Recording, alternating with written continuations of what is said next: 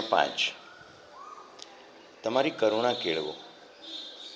લોકો માટે કરુણા કેળવવાથી તમારું પરિપ્રેક્ષ્ય જેટલું વિશાળ થાય છે, એટલું બીજી કોઈ રીતે થતું નથી. કરુણા એ સહાનુભૂતિવાળી લાગણી છે. બીજાના જોડામાં તમારા પગને મૂકવાની તમારી તૈયારી હોવી જરૂરી છે.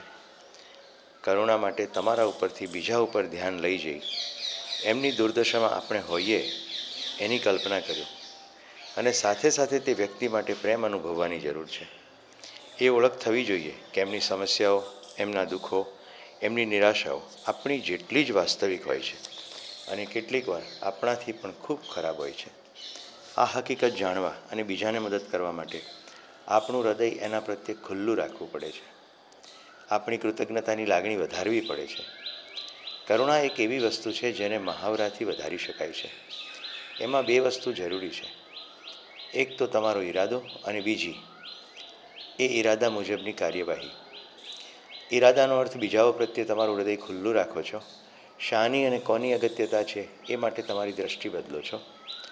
તમારા ઉપરથી બીજા ઉપર સંપૂર્ણ ધ્યાન લઈ જાઓ છો.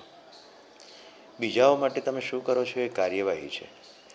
તમે તમારા થોડા પૈસા આપી શકો કે તમારો થોડો સમય આપી શકો કે બંને આપી શકો. તમારા હૃદયને પસંદ હોય એવા કોઈ કારણ માટે તમે આ કરી શકો છો.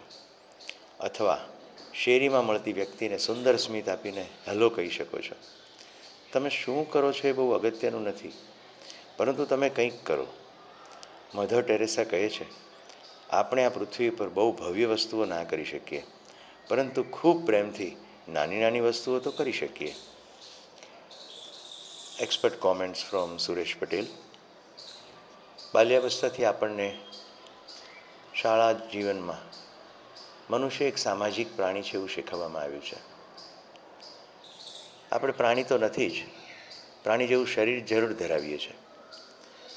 પણ આવા ખોટા શિક્ષણ અંતર્ગત શરીર સંબંધી જરૂરિયાતો પૂરી કરવામાં જિંદગીનો મહત્ત્વનો સમય જતો રહે છે. શરીરની મુખ્યત્વે ચાર જરૂરિયાતો છે. આહાર, નિદ્રા, ભય અને મૈથુન. આ ચારેયનો નિષેધ નથી. પરંતુ માનવ હોવું એટલે ખાલી આ ચાર જરૂરિયાતો પૂરી કરવી એટલું નહીં. વધુમાં આપણે આ ચારેય જરૂરિયાતમાં બોન્ડેડ એટલે બદ્ધ પણ નથી. કોઈ પણ પ્રાણી ભૂખ્યું થશે અને ખોરાક હશે તો ખાશે જ. માનવની પાસે સ્વતંત્રતા છે. ક્યારે ખાવું, કેટલું ખાવું ખાવું કે નહીં, કોની સાથે બેસીને ખાવું, વહેંચીને ખાવું, બીજાને માટે પોતાના ખોરાકનો ભોગ આપી દેવો. આવી તમામ વસ્તુઓની સ્વતંત્રતા છે. અહીંયા આ પ્રકરણમાં કરુણાની વાત કરી છે.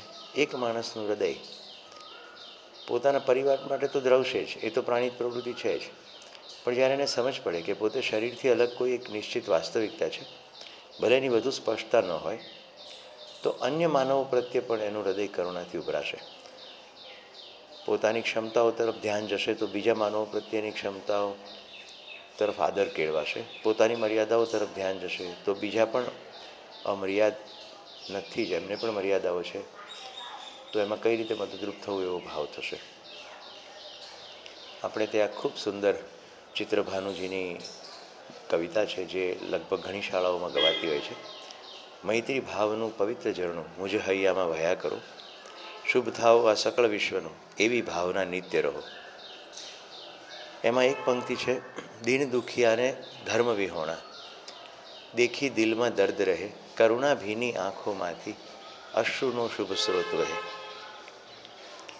આપણી જેવા અન્ય માનવોને પણ કદાચ કોઈ વિશેષ તકો મળી હોત કે સંસાધનો મળ્યા હોત, તો એ અત્યારે જે છે એની કરતાં વધુ સારી સ્થિતિમાં હોઈ શકત તો એ વિશેષ અનુકૂળતાઓ અને સંસાધનો પૂરા પાડવામાં હું કેમ નિમિત્ત ન બનું? આ મુખ્ય બિંદુ છે. કરુણાનું. નમસ્કાર ધન્યવાદ જય હિન્દ.